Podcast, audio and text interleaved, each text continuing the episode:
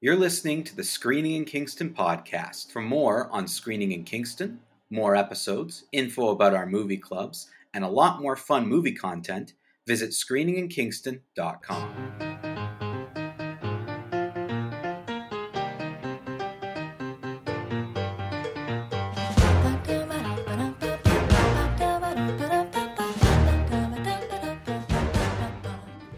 have an exciting episode of Screening in Kingston to get to today, but I do want to quickly address last week's episode because I got three emails about it. Okay. Oh no. no, yeah, this is. Listen, everybody, relax. Nothing is wrong. With three people emailed, all of which had the tone and sort of asking questions like, "Are we done? Like, is there no more screening in Kingston?" Um, We finished with Tiff and that was it. yeah, no. What, what happened was is I had this episode, this podcast that never went out through the network. It was like a special episode that was done on some random Saturday because I think it was like my birthday, and it was Star Trek talk with me and Tyler Vance. And I realized it never went out to the podcast network. And last week I wanted a little break, and I thought, well, this is a perfect opportunity to put this episode out there. So it finally gets out there, and we're back to the the right amount of episodes because we were always one behind like we had done Mm. one more episode than what the podcast networks and streaming stuff and like all these things said so like my podcast app for example i think it says you know it said we had 160 episodes but we've actually done 161 so i thought it. last week we'll put this star trek episode out that's an episode for the week it's never balance- played the on cfrc universe so it's new The universe and is the universe balanced. yes Yeah. However, several people thought this sounds like you're you're being kicked off the air. Like it sounds like you did a TIFF episode. You're bringing back another guest. We know we have a guest this week that like you and I are not doing the show anymore. So I'm just letting people You know. can't- Get rid of us that easily. Yeah, we're not going anywhere. It was just I thought this is great. The universe aligns. Now we have 161 episodes. This is 162. All is well. Okay. People So, are going to be nervous next week. We have a guest. Nicole's coming back next week. People are going to be all off kilter. Weird. Yeah, So- guests are good. Everyone, this isn't like a. This isn't like we're we're slowly phasing ourselves out. We're just bringing in guests because it's fun. But uh, maybe we'll rein it in. We'll make sure that there's no guests on the Halloween episode. Yeah, it will just be you and me back to normal, talking about Halloween stuff. It'll just be us. Yeah. Um, as I said, we got a cool episode today because we're uh, a, a filmmaker, a, a Canadian filmmaker, uh, director, writer. Um, Mark Wheaton is going to join us in a little bit, just in a few minutes. Um, before we get there, though, we do have a couple fan questions. Let's get them done now, though, because we we're going to be tight this episode. We're going to bring a guest in. We also have two movies we want to quickly talk about, give some reviews for. And Taylor, you have like 15 things that you mentioned Yeah. to me you want to like talk about before this episode. I just want to just update get into it. people. I just want to Yeah. update everyone. Well, then let's get into it. Let's dive into this. Let's let's answer Josh's questions and then let's get out of here. Um, Okay. So uh, Josh wants to know: Do you still buy physical copies of movies? If so, do you prefer Blu-ray or DVD? Do you find that there's even a difference? So that's what Josh wants to do. I know I like owning movies. Taylor still like I'll buy movies. I like doing that. I don't know about you actually. We, we've never actually talked about this. Do you own movies? Do you like owning them? Yeah. Or do you just rent We- Own physical copies. I'll be honest, I- I haven't bought a physical movie in a long time. The last movie that we bought was uh The Death of Stalin, and Dan actually ordered it through Classic Video. So the owner of Classic Video will buy will order DVDs to his store for you. Like you have to pay for them. But Dan thought that would be better than ordering through Amazon or whatever. So if you are looking for physical copies of your movies, order through Classic Video. They'll do that for you here in Kingston. I didn't know they Um, did that. That's yeah. really cool. Really cool. So um I mean I should I might be putting my foot in my mouth. Maybe he doesn't do that now, the gentleman who owns the store, but he certainly did it pre-COVID or during COVID. Um we are a DVD family. We have not transitioned over to Blu-ray yet. I actually don't like HD. You know, like if I want real life, I'll just look at a window. That's not what I'm looking for with my I agree media. with you. I hate HD. I, I don't I don't like it at all.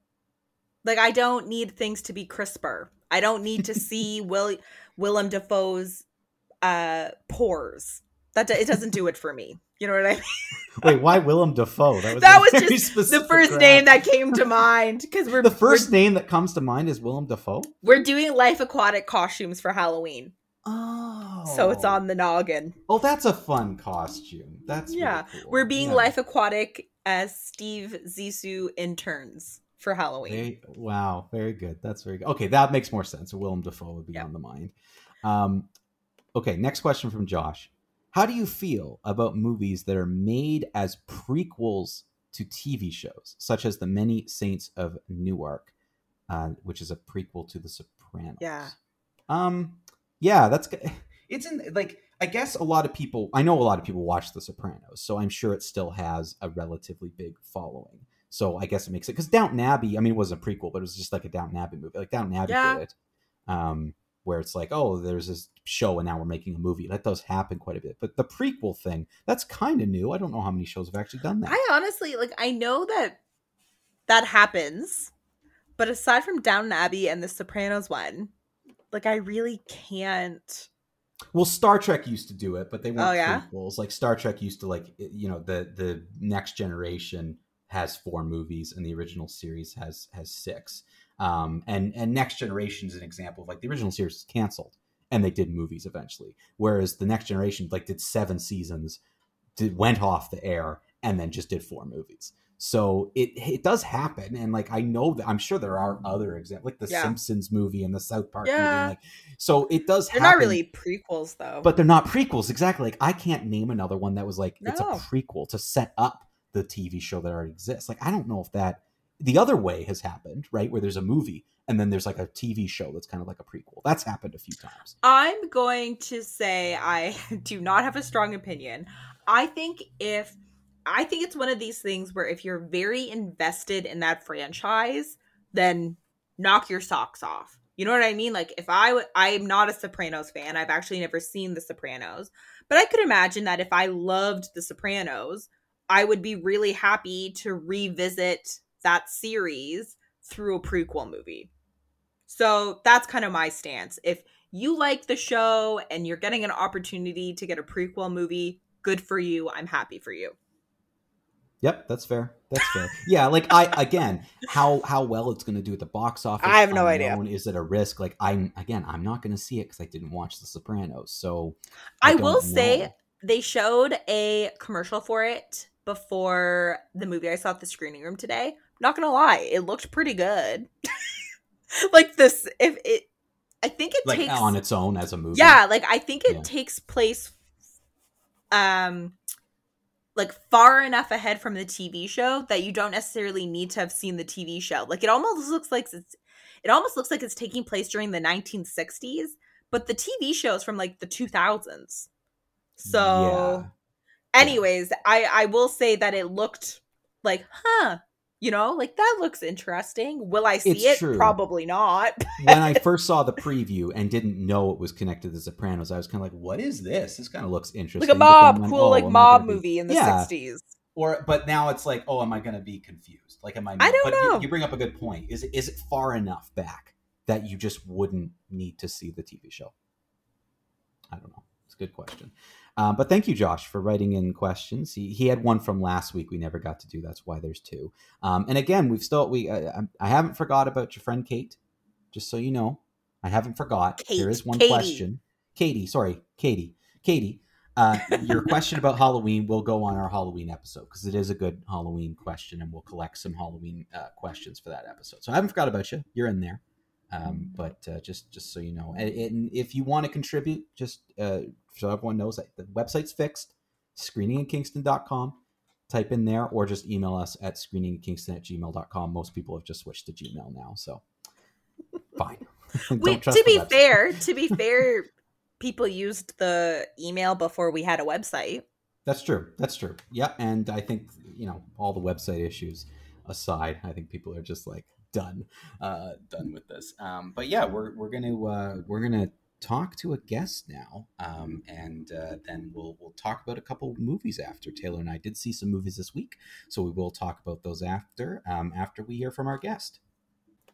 Joining us now is a filmmaker who has a film coming out on video on demand over the next couple of weeks. His film is called That Is All. It's actually won quite a few uh, awards and film festivals. It won the Grand Jury Prize Best Feature at the Blue Ridge Film Festival and Best Feature at the Toronto Independent Film Festival. Welcome to the show, Mark Wheaton. How are you, Mark? I am doing well, thank you. That's a very lovely intro. I appreciate that. Well, it got it from your press release, so you can, you can credit whoever wrote that. Your um, biographer. yeah, I'll, I'll, I'll let them know. yeah, very very well written, and yeah, that was. I mean, I thought it was it, it was really cool to see a a film that's filmed in Canada. It's going to have it has an all Canadian cast, has done the film festival circuit, and is now coming to video on demand. It's not something like Taylor and I have talked about this. It's not something we see all the time when we see like film festival movies actually get out there and become accessible to people like is that is that kind of a cool feeling for you i know it's not your only film that's done this but is it kind of cool to say like people from all over the place can now watch my movie yeah oh unequivocally it's amazing um I feel super lucky that it's gonna. I mean, I feel lucky in the sense that it both did the festival run, which you know lots of really great films I don't think get to do, um, and I'm also you know so incredibly. I feel incredibly privileged that you know a a uh, distributor has decided to release this film globally. I think it. They told me the number of countries it would be available on. It comes out October 26th is the official date. Um, mm. It's you know 60 or 70 or whatever countries it comes out on on the same day. Wow. So yeah, it's really really amazing. Yeah.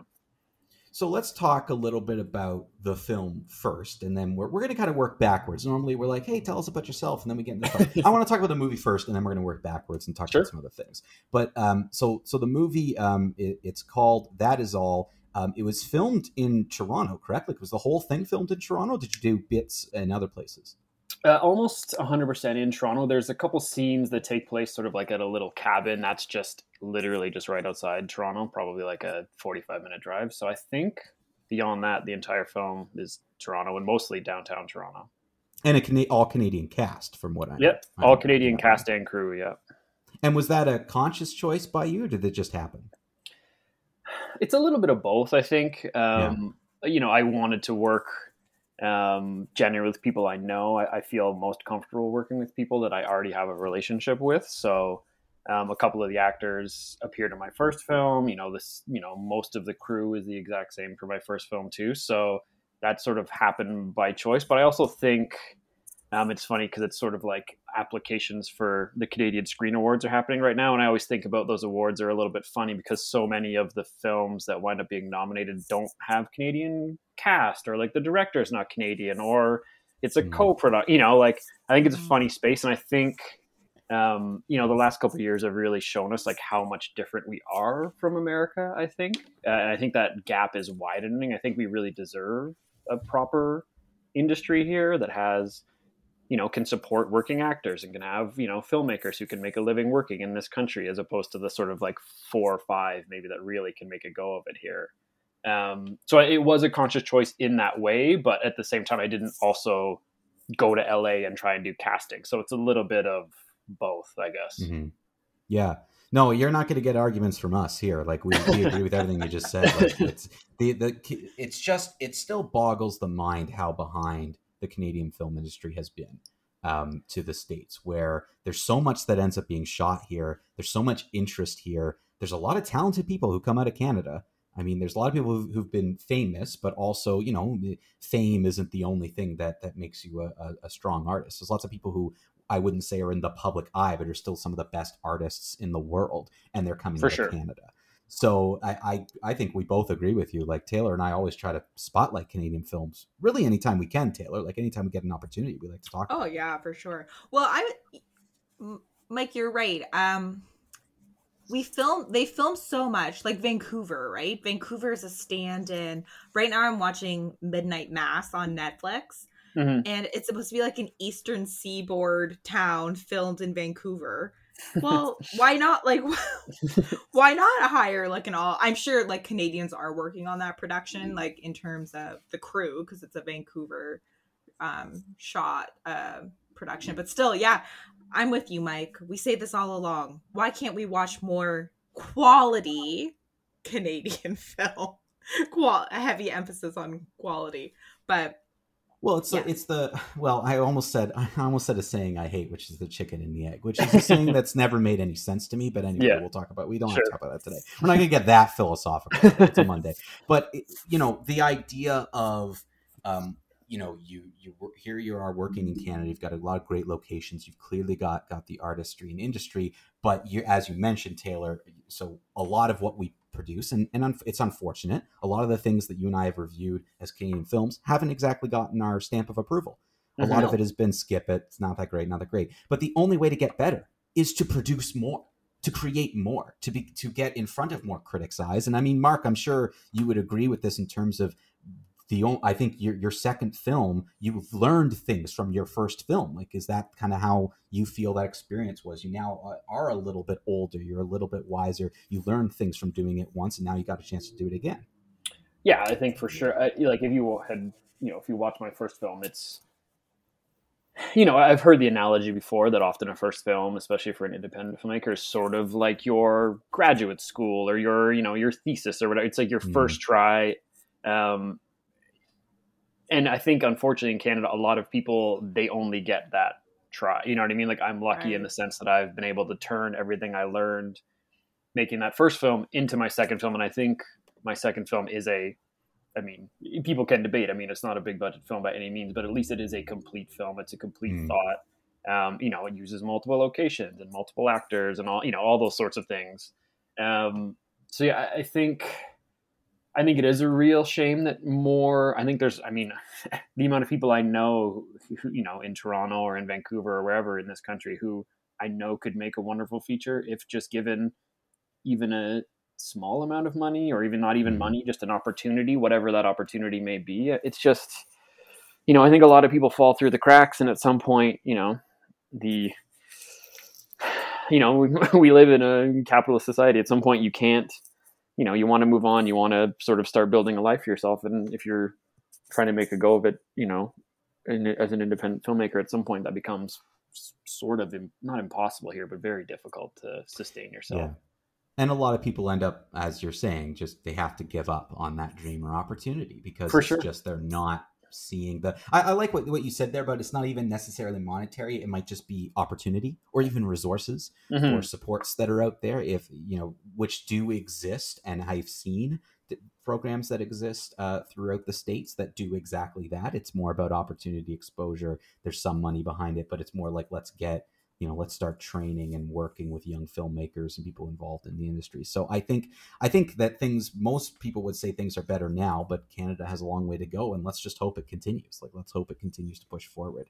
Um, let's get back to your film so Sure. tell us more about um, that is all. Like give us the give us the rundown. What's what's the film about? And maybe talk a little bit just about um, uh, you know i know you're you're the director of it. Did you write it as well? Did you have writers assist you in that type of process No, I wrote it and directed it myself, um, and I produced it with um, Craig Wood, who is on the VFX team at Star Trek uh, on their various programs, and he uh, also functioned as a cinematographer on both both films. Actually, I made so. Um, yeah, I, I was lucky to get to write and direct a second film. I wrote and directed the first one as well. So um, yeah, it just I, I, I'm not sure. I'm not sure I would work well with another writer, maybe. um, but that's uh, fair that's uh, I have strong opinions about things generally. You got to know uh, yourself, Mark. You Yeah, gotta know exactly. Yeah, sure, exactly.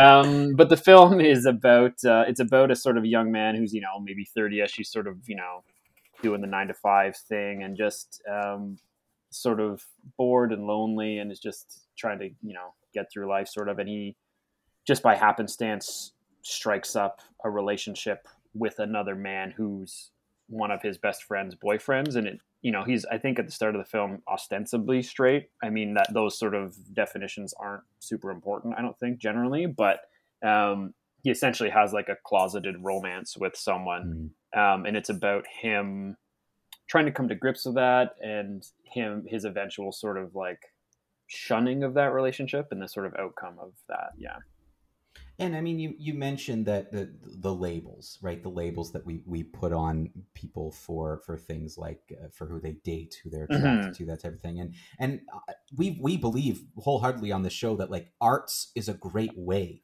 to lend voice to those types of situations to to for lack for want of a better word to to expose the community to more different ways of of thinking and looking Mhm. at self and that type of thing like is that again i'm just going back into your process because we know our fans love like where did the idea come from what's the process like did you take a lot from you know i i can say something with the art that i create like is that a big kind of dr- driving factor behind what you choose to write about I think so to some degree. I mean, to some degree, uh, for sure.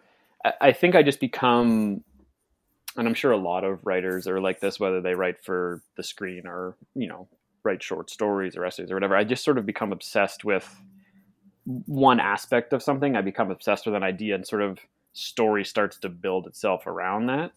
Um, you know, I didn't consciously go into this thinking like I'm gonna shine a spotlight on X or Y or whatever, but um, I definitely think that queer film is super important, and we don't see nearly enough of it, especially in Canada. I think we don't like, you know, there's a, few really big, nice festivals, especially in Toronto, that highlight it. But um, I mean, Canada is known as being an incredibly inclusive country, and I think we should have and should see more sort of Canadian queer content.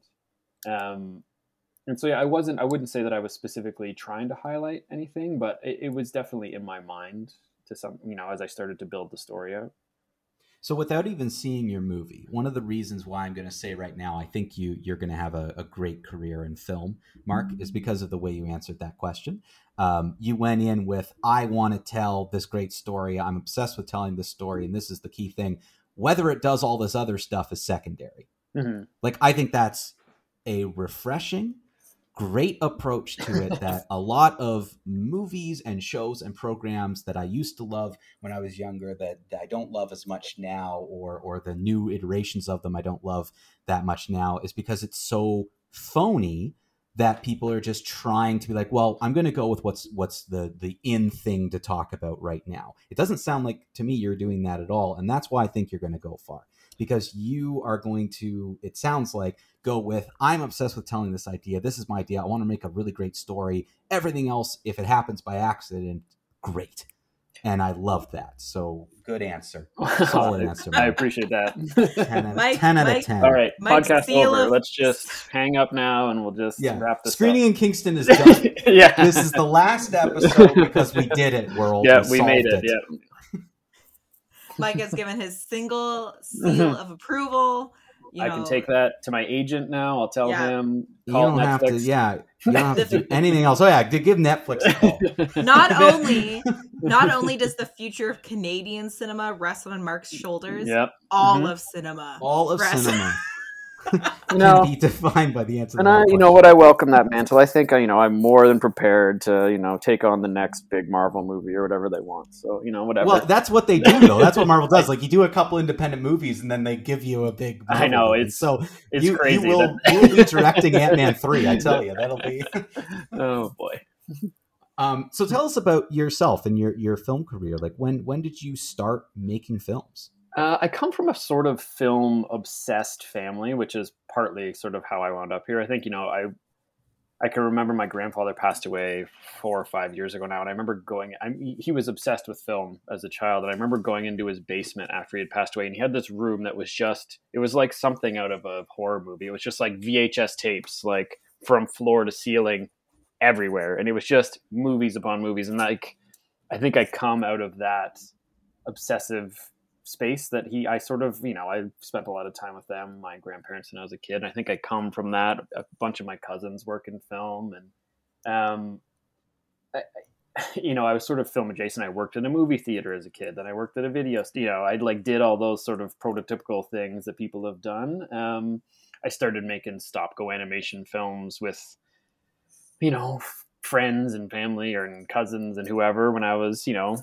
pre-teen sort of and I don't think I ever had any illusions about working in film. Um, I, you know, I think I was sort of s- not steered consciously away from it, but my parents, you know, were very, you know, my mom's and was an accountant, and you know, it was just like you should get a Mhm. very standard job and Yeah, live a good, comfortable life, and et cetera, et cetera. So I went to school, didn't study film at school, but you know, watched film, took some film classes, and sort of yeah, it was just watching constantly and reading. If you could see the room I'm sitting right now, I've got about I don't know several hundred books about film sitting around me. So I you know something that I've long been obsessed with. But uh, I came out of school and um, one of my cousins, uh, Al, who actually just won an Emmy for his work on Star Trek. Um, he sort of came to me and was like, I was writing at the time and doing stuff, doing a bunch of different things. And he said, like, why don't you write a film and we'll make it?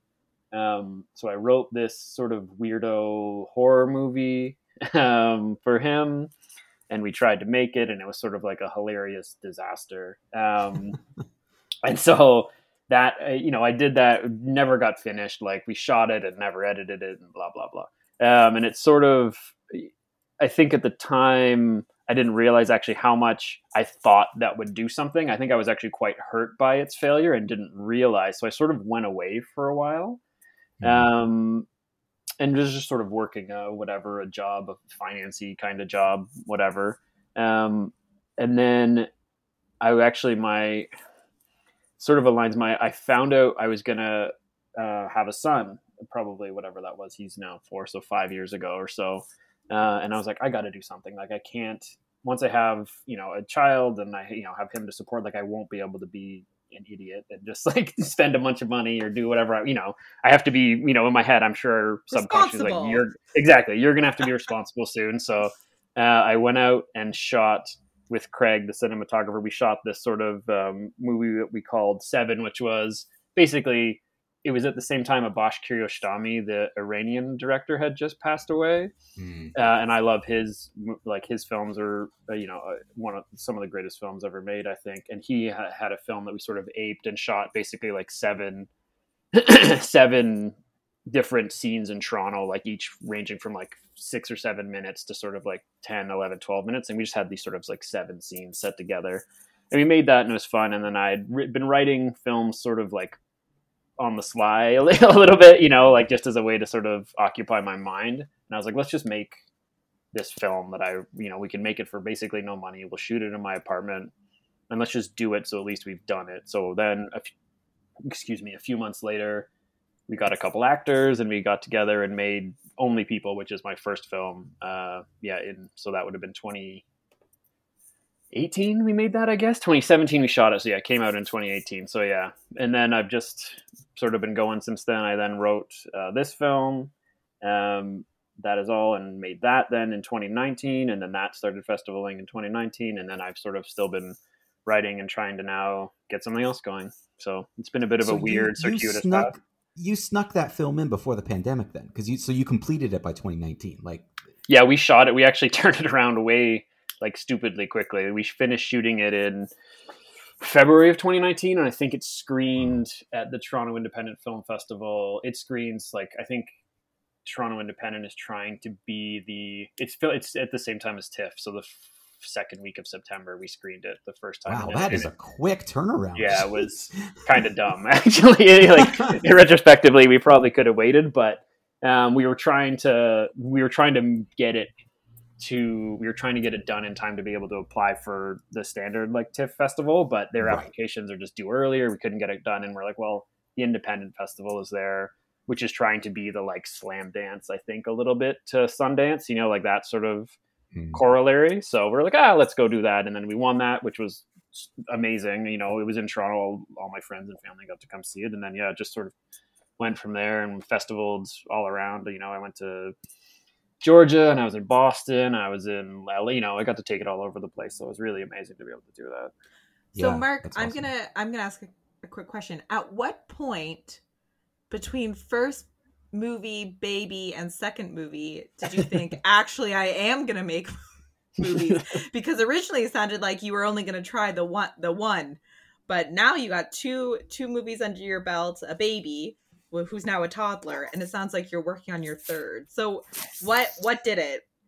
Um, I don't. I mean, probably my own idiocy is the main thing that uh, fueled it. But I think I just, um, I th- I think really like, I got that first film done, and I maybe it was because of that of that first like film I tried to make back when I was whatever twenty two or twenty three. Um, that was such a failure. I think maybe maybe I think I, I assume that only people would just be sort of a calamity as well, and would just be like, "Oh, I tried to do it myself, fine," and I made it, and I was like, I actually kind of like this movie, and I was like, mm, maybe maybe there is something there, um, and so then I wrote a similarly not the same sort of small, but that is always quite a small film as well. Um, and I was like, we can do this for not that much money, um, and put that together, and just did that again then. And if you know everyone has had the pandemic not happened, maybe I would have made a third by now. I don't know, but I, that would the intention now is yeah to sort of just keep going, um, at least until it's not sustainable in any way, shape, or form. Um, so hopefully, I mean, uh, you know, I'm signed to a literary agent and all those sorts of things. So I'm hoping that I can maybe parlay a little bit, you know, my, what I've done already into making a slightly bigger film. But you know, I'm sort of feeling all that out right now in the sort of post COVID, current COVID world that we're all sort of trying to get by in. I mean, it's really great to to to hear that, and like I, as someone who like is super supportive of, of Canadian arts in, in general, but also like entrepreneurship, and people not always recognizing that creating creating your own art and creating your own films, creating whatever is entrepreneurial. It just never gets at least I've found it doesn't get thrown into the same categories. Like, oh, this person started their own business, like how great it is. But like in reality, it's the same. It's the same of like you have to be it's equal part idiot, equal part ridiculous decision making, equal part you know talent and drive and passion. But like that's what kind of makes it worth it, right? It's like sure, you've yeah. got this passion and you feel like a moron the whole time. But like the reality is, is you have to be. You have to take risks. You have to be willing to take a risk um, and that's that's just it's such a cool story. Like your story is so interesting of like you've got your friend who's connected in the industry. You just decide hey we'll try something kind of disappointed with it go away for a bit and then come back and now suddenly a third one on the way that you're that you're working on and thinking about. It's it's it's so cool. Is it ever surreal? Like are you are you too busy being involved in things or have you ever like taken that look back to be like wow this is like this is a wild five years uh i'm I have a generally a very low opinion of myself. So I think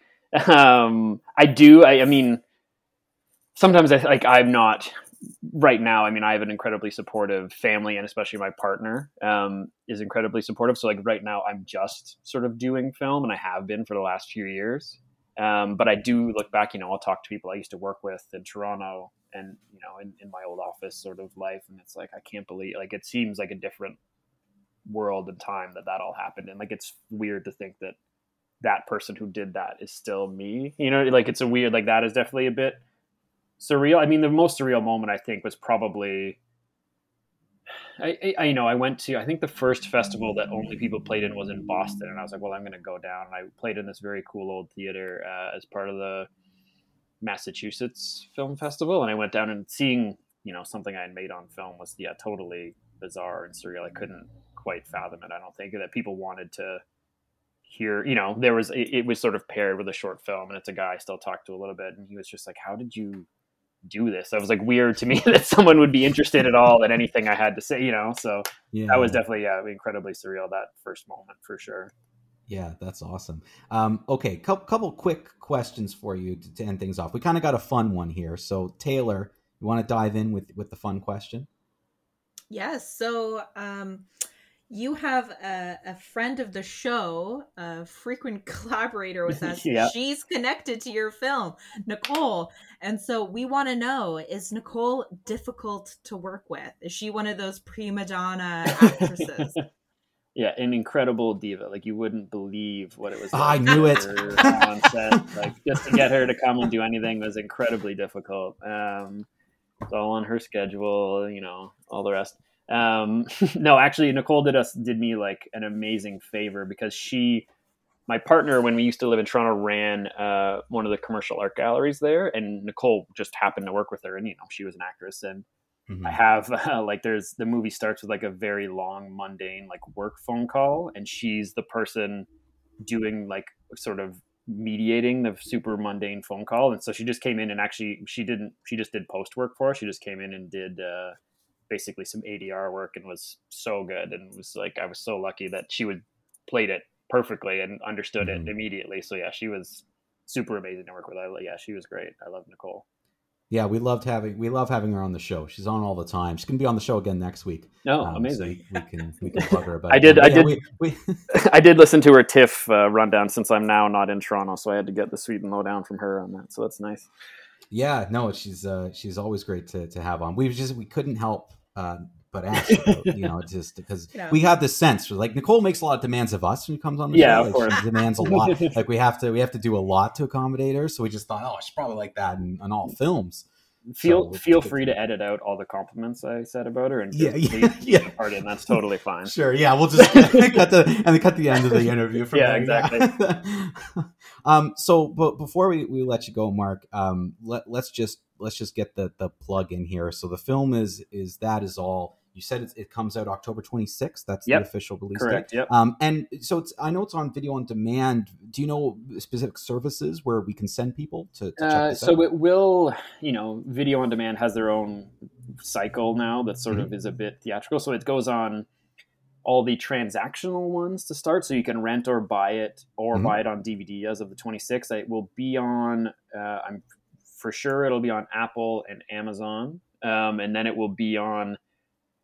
You know, it'll be on the YouTubes and all those sorts of things to rent, and then it will slide onto the YouTubes, all the various tubes, YouTube, etc. um, it will slide onto then in probably a couple months after that. It'll slide then onto the, you know, Prime and all those. Ho- I'm hoping it'll get onto a couple of the Canadian ones, maybe CBC Gem or Crave. I was like fingers crossed. I'm not sure if we'll I mean, get on. CBC Gem should put this on. There. Uh, I mean- that should be part of the industry for sure. How sure. does that work? Should. How does I- that work though? Like who decides? How does that? it's a great question. I mean, I my the film is sort of being distributed by two companies, like a smaller company who I signed with, and then they're partnered with a company called 1091, who used to be uh, the Orchard, which used to be a fairly big independent distributor before they, I think they got bought by Sony, or I don't know. There's so much upheaval in that world so often. So I've asked them and given them the info to please like approach Crave and Gem and all those ones, but whether that happens or whether they want them or you know or eh, like that Right. becomes a bit of a murky space like they re- do need a certain amount of canadian content on them but whether that you know whether that matters to them who knows i mean i would also love the one i've asked for and i'm not sure is like some sort of airline like you know to be Yeah, on that'd be like cool. westjet connect or whatever it's called like so we'll see but it should be lots of places is the idea and then it'll go on to the tubies and you know the roku's and all those sorts of things so sort of that that's the advertising versions those are towards the end like i think my first film is now in that stage where you can still rent and buy it and then it's on a bunch of the advertising streaming services like tubi it's on for sure i think it's on roku right now and a few others so yeah Yeah, no, that's great, and we'll we'll definitely remind people a bit closer to October 26th. But this is your advance warning, everyone. You know now. You can start looking out for it. We will definitely remind you as we get closer. Um, Mark, it was amazing having you on the show. Like, thank you for coming and, and giving us such such great insights and answers. I know our fans appreciate that. No i appreciate you guys taking the time to talk to me on a monday Oh yeah, we're. I mean, we record on Mondays anyway. oh okay So, good I want to give credit where credit's due here. You know, it's not like we went out of our way. We Not were- like we're we're we here were gonna anyway. be we we were gonna be here no matter what. We're just happy to have you, Mark. well i appreciate that greatly Yeah, no, absolutely. You're you're as we you know you're such a good guest. You're welcome back anytime. Um, anytime you want to come on and, and talk film with us. Anything else that you you ever want to plug, um, you have an open invitation. So you just let us know. And oh i appreciate uh, that greatly thanks so much that's so kind Yeah, Mike- no, thank you, Mark. Mike, I'm surprised you didn't want to um turn this around to a Star Trek conversation. Once I mean, we I was have- avoiding it because can his in friends quickly, involved. obviously. in it. like I was avoiding it, Taylor. I You can and you can talk about just- how much you don't like all the Star Trek stuff. I tell them all the time too. Don't worry about it. I'm Okay, a, I'm fine. A, deep- I'm a Okay, deep okay, space, good. I'm a Deep Space Nine guy. I can't let you know that's me. So Oh no! Hey, I I love Deep Space Nine. I love any of the Star Trek stuff that is not now and current. Yeah, like I just I I I wasn't gonna put you in a different position, but thank you, Taylor. Um, but it's good to hear. Okay, you agree with with me then. You're you're not a fan of the new stuff. 'Cause I'm- Discovery and Picard. I don't love. I really tried with both of them. The new I have the sort of inside baseball scoop is that the new show Strange New Worlds, which is about Pike and the Rent Enterprise before Kirk, is not like them. It is much more like the old shows. Is the what I'm hearing, and that they're not shooting them in a strange way. They're like shooting them very traditionally, and they're being made. You know, it's a different team that's making that one. So I have, you know, cautious high hopes for it. Um, but you know, I'll wait for it to come out and see. But yeah, we'll we'll wait and see on that. So here's the problem with having this conversation because now I now I'm slightly more excited, and this is just setting me up to be hurt. I This is what happened. Star Trek Discovery. I did the same thing. I gave Star Trek Discovery three season, two seasons, and then I start. I watched the first episode of the third season and then bailed. Um, I gave them a chance. I honestly tried to like it. And I just couldn't do it. Star Trek Picard, I gave it one season. I'm gonna probably watch the second one because with most Star Treks, it's nice to give it at least a season. sure, kind of find course, yeah, footing. totally. Um, but I agree with everything that you just said. I don't think they're very good. I don't even think they deserve to have the name Star Trek on it. I don't even think this is anything about what Star Trek is about. But you saying this thing about Strange New Worlds, I've heard the same things, but I feel like it's the the fool me once thing. I have been hurt two times, and I'm going back to them for a third one, being like, "Yeah, sure, Strange New Worlds," to set myself up to be hurt. Like it's me now. It's not even their fault. It's my fault if I get hurt again. And now you just got me excited because now you've heard the same things I have, which is it's different and it's going to not be like these two films, and you're going to like it. And I just I don't know what, what to feel. So so it's I'm just so conflicted.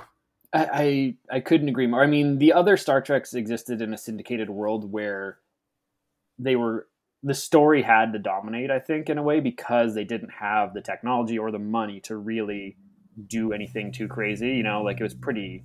We're on the bridge, and then we're in ten forward, and then you know, Mhm. like it's very set based, and not that the new ones aren't, but they just have the capacity to do so much visually and with VFX and with special effects that that I think is what dominates a lot of the show, and they think that they need to be super flashy to compete. I think nowadays is part of it, and that's not. I don't think that's necessarily wrong, but I mean, Discovery, I think, still is the most watched show in America. So, um, I don't, you know, the the audience is there. I don't think the that audience would have been there regardless if they had made something that was just like Star Trek Voyager, but today and like slightly nicer looking. I think that uh, same. I don't think people are going to watch Star Trek Discovery because of some amazing camera move with a bunch of lens flares and stuff. You know, like that's not why people are watching Star Trek. So I think there was, and I, maybe they've taken that from Discovery and said like we can dial this back because we now have built this audience and Strange New Worlds can be much more story driven. We'll see. I don't know. Um, but I, I know that I do know a lot of the people who work on the shows. They're really good craftspeople. Um, so I, I'm just very I'm I'm very curious to see what the new one is like. I know there's another one coming down the pipe. I think too about Section 31. I've That's heard, what I heard. but yeah. whether that I, whether that happens or not, I'm sure is sort of strange in a worlds dependent. But yeah, well, I mean, we'll see. But I would like uh, I would like it to be really good. I would really like to like it. I'll be honest with you, but um, I will reserve judgment until it comes out because, as you said, yeah, I've been I feel like I've been burned a little bit the last Yeah. little And then- while. And then Mark, we'll have you back on the show. How's that? Oh, sound? please! If you want, if you want me to review the first season of or the first episode, I'll go. I'll come on, do every episode. I'll give you half an hour content weekly on every episode of Strange New Worlds if you want. That sounds good. No, we could. That we'll. Uh, we've got. A, I've got a Star Trek correspondent because corresponded as well. So maybe the three of us will get together and, Oh, and talk about the the pilot of Please Strange New. Worlds, and maybe we can convince Taylor to watch it, but probably not. We'll see. We'll see. We'll see. we'll see. Always on the fence with Star Trek. Um, but yeah, no, I, I agree with everything you just said. I think uh, we're we're on the same page for Star Trek. So let's just see what happens. I hope it, it does well. We'll see. Um, but thank you, thanks again, Mark, for, for coming on the show. And as I said, we'll definitely we'll definitely have you back again. It's it's been a pleasure to talk to you. Anytime, yeah, just let me know. And thank you again to Mark Wheaton uh, for that great interview. Um, we will definitely talk about his film, That Is All, again. And we'll remind people that it is coming out October 26th. And we'll uh, we'll talk it up uh, a bit the week that it releases so you can go find it. What really great chat, Taylor. Like, it was really great to, to talk to Mark. Yeah, cool guy. Cool guy. Sounds like a cool movie. You All just good. you just like to risk things. This is like you're you're just you're the risker today. You're just you just throw the Star Trek thing out there, being like whatever. I'm the wild card Yeah, it's his friend. Maybe whatever. I'll just throw my throw gasoline. It's not even his fire. friend, Mike. It's his Co- cousin. well, exactly, cousin, friend, got it starting the business. Like maybe he doesn't want to hear no no name me bashing Star Trek for t- for for 20 minutes. But no you were just like I'm going to roll the die here and just uh throw it feeling risque Yeah, but- feeling frisky. but luckily he he agreed with me. So it was fine. We were both on the same and it sounds like he wants to come back. So clearly we haven't ticked him off no exactly. He'll and and i think uh definitely next time we want to talk star trek. I think whenever brave new worlds comes out that would be kind of cool to have a couple different opinions. I'm sure i can get tyler back. And i think it would be nice taylor for you to watch a a, a star trek that's new with us I am time. all. I think it would be fun to do what the fans have proposed that I watch a pilot episode and talk about it. So if that's this new one, Lands of Discovery, or Strange New Worlds. it.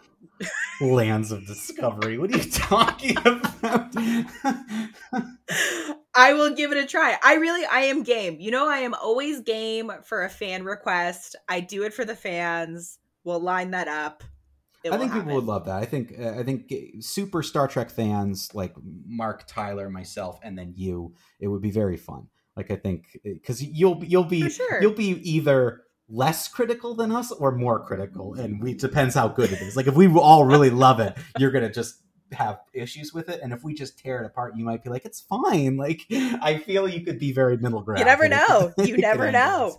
Um, but anyway, we we do have some movies to talk about, and I want to get to them uh, b- before we run out of time here. So Taylor, why don't you go with with your film first? What'd you see this week? What'd you think about it? I saw I'm Your Man, which is a German film. I'm pretty sure it's Germany's entry in the Oscars this Oh, year. okay, Can they even predict that that soon?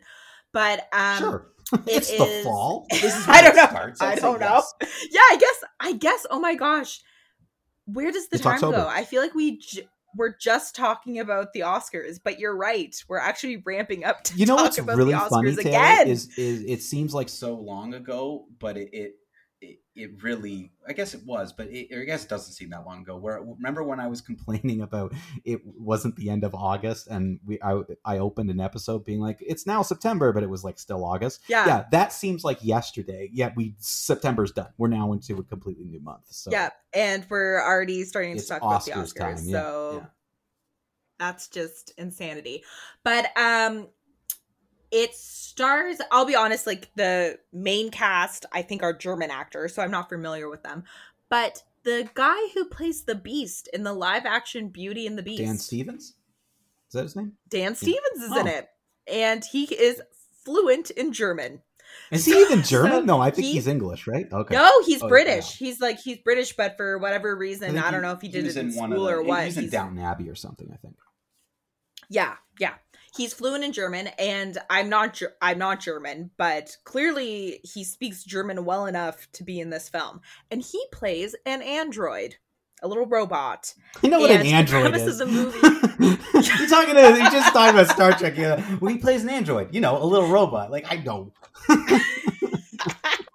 so it is kind of like um I would call it like a dramedy comedy. Like it has a very German sense of humor, so it's kind of dry. But essentially, the premise is this researcher at one of the antiqu- antiquity museums in Berlin. Um, in order to get funding for her new project, she has to, she's involved in a study to see whether or not humans should be allowed to like fall in love with androids. And the android that she's matched with is supposed the algorithm is supposed to be designed that this is like her perfect man right? Like that's the premise. So it's almost kind of like a romantic comedy with a robot and an unwilling test subject. And um it was really good i'm not gonna lie Really? like i Okay, really you were i really it, did like did it you just hate this movie? Or okay, so it, I know, they it sounds off. like- okay. like describing the movie it sounds goofy but like it was really good it has it has an ambiguous ending which everyone like longtime listeners of the show know neither mike or i like an ambiguous ending we like to know what's actually happening. Is that so much to ask? okay, but- life is ambiguous. just one answer. Yeah, i don't want to i don't want mysteries but i will say that like i've been thinking about the movie since i saw it um and you know great performances. Dan stevens did a really great job like as a british man speaking german and playing a robot. He was very engaging and the chemistry between him and the woman um really great. So it's one of those movies where i'm kind of just like what more can i say? Go out and see it. To me this is a see it. Is it a perfect movie I, I, probably not. Like there are some parts in the movie where I'm like, how did we get there all of a sudden? You know what I mean? Like, wow, yeah. that was quick. But it is just over an hour and a half. Great so it is like a very tight, a very tight movie. Um, but you know, I for me, this is a see it. It was a nice, nice little movie about a nice little robot, and I shouldn't say little. Like Dan Stevens is probably like I don't know. He's in his forties at least. At- well, he's. I'm thinking like height Oh, thinking wise, height. like he's Oh. at least Oh, you five were thinking- I was thinking nine. more like you know, young, like he's yeah. not like a. He's not like a tiny robot. You think Dan Stevens is in his? he 40s? has to be, isn't he? I don't think so. He can't be younger than that. Okay, we gotta look this up while we're talking. He doesn't look that old. Dan Stevens' age. Um, well, you said that like this is one of those films where it's like, what else can I say? That you just got to go see it. Isn't like what else can you ask from a film other than it's a tight timeline and you've thought about it since then and you enjoyed yourself and it was good. Like, isn't that just isn't that just great? Yeah. It is completely in German, so I will just like have that quick little note cuz you know, not all of our listeners like subtitles and that's okay. Not everyone likes a foreign movie. Um there is like no English. So just full warning, it is in German. It does have subtitles, but if you are not afraid of a foreign movie, I say go out and see this. Um especially if it is going to be nominated for best foreign picture. Um get a little jump on the Oscar watches this year. Dan Stevens is 39. But he turns 40 wouldn't have like he turns 40 next year. So he's I don't know. I would not have guessed that. Well, he has to be older He than looks me. good. That's that's all I was trying to say. He's older than I am. okay. Fair enough. Fair enough. Fair Um, enough. Yeah, he's so he's he's thirty. Well, I mean, not, thirty nine. It's not like old. Like, and it's just he has been I acting in know. a lot of stuff. So I I, I just assumed he's got to be at that. Like, he's not like completely new, um, and in his like Right. twenties. So I knew he had to be kind of up there. So that makes sense. Time has no meaning. Like Downton Abbey was on probably like at least five years ago. wasn't it on for So, a like, long that time makes too? Like, wasn't Downton Abbey like a long running show? Like, wasn't a couple Yeah, seasons. least. so like, and there's a movie. So fair enough. I'll yield. Good for Dan Stevens for being almost yes, forty. exactly. Makes Congratulations, Dan Stevens. Um, You made it. Yeah. Um, so uh, I'm I'm glad you enjoyed that movie. Like that, it sounds really interesting, and the premise at the at the beginning of what you were talking about, I was like, oh no. Um, but then you, it was good that it sounds like it was a really good movie. Um, we're almost out of time, so we're not going to talk about my movie. We're going to talk about that later. No, Oh, it's fine. It's fine. I want you to plug the things because the things you were telling me about are, are really exciting. So plug plug the stuff you want to plug. You got a couple things you want to talk about with the screening room. So Okay. let's do that now. You know, I always love to um, plug our local movie businesses. So I got to plug Classic Video, but it wouldn't be fair if I didn't also plug the screening room. So I'm Your Man was not the only movie I saw at the screening room this weekend. I also rented one of the theaters at the screening room. So you can do this. You can rent a theater to yourself and you can bring whatever movie you want to watch as long as it's not in the currently playing at the multiplex and just enjoy a private screening. So Dan and I are celebrating uh, we just celebrated our 1 year anniversary on Sunday. So we thought what better way to celebrate than renting an entire theater at the screening room. So that's what we did and we watched The Princess Bride, which I know is contentious for some of our listeners but um great movie great experience. We have nothing but good things to say. Um if you're looking for your next birthday party or you know date night with a with your loved one um 100% recommend doing it. Run out spam wendy with your request to book the screening room well maybe not maybe she still wants to be able to do her regular Yeah, yeah, she probably doesn't want to But- rent it every day. But that and that's a great. I think I'm gonna do that for my birthday. I'm gonna. So can you still get So concession? Like, can you still like? Because the Yeah, other theaters I and you get discounts Oh, you get a discount. you get a discount at the concessions. So, and you can do it like when I pre booked, I booked our concession, like our popcorn and our pop at the same time. So, so seamless. They do recommend bringing a Blu-ray, but again, we're not a Blu-ray family. I brought my DVD. And it was fine. Um, and it was fine. Like, I think it's, again, it's like, some people like HD, right? But like Dan and I, that's not us. Like, we like, we don't care, right? So the DVD was fine. So that's my first plug. Second plug, and I know, I'm going to talk, Talk fast fast. because we're running Yep. out of time. But the screening room is currently doing a 1980s teen movie program. So once once a week, you can see a classic teen movie from the 1980s. This past weekend was The Outsiders.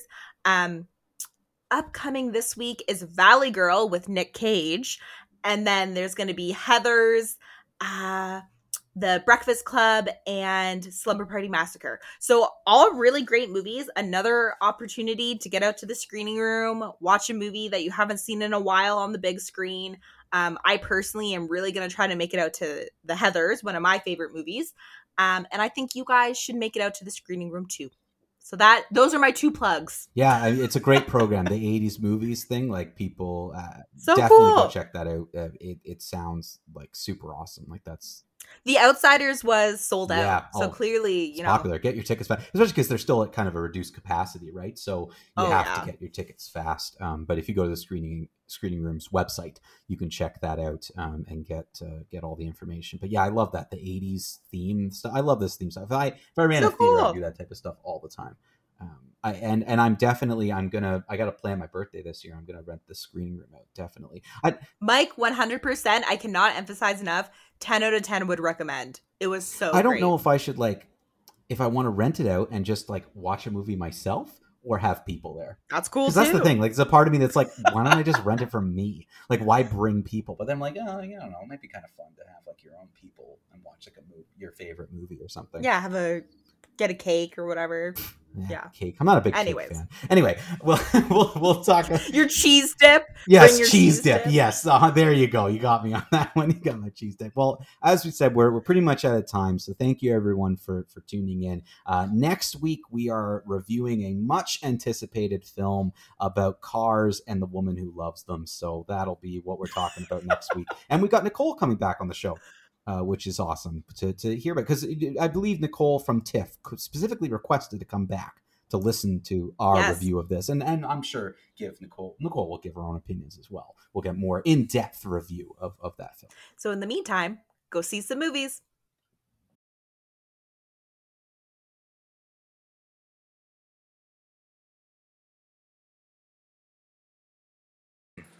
Thank you for listening to the Screening in Kingston podcast, recorded at CFRC at Queen's University in Kingston, Ontario.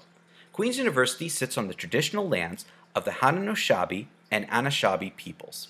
We would like to thank the Faculty of Engineering and Applied Sciences and the CFRC Podcast Network.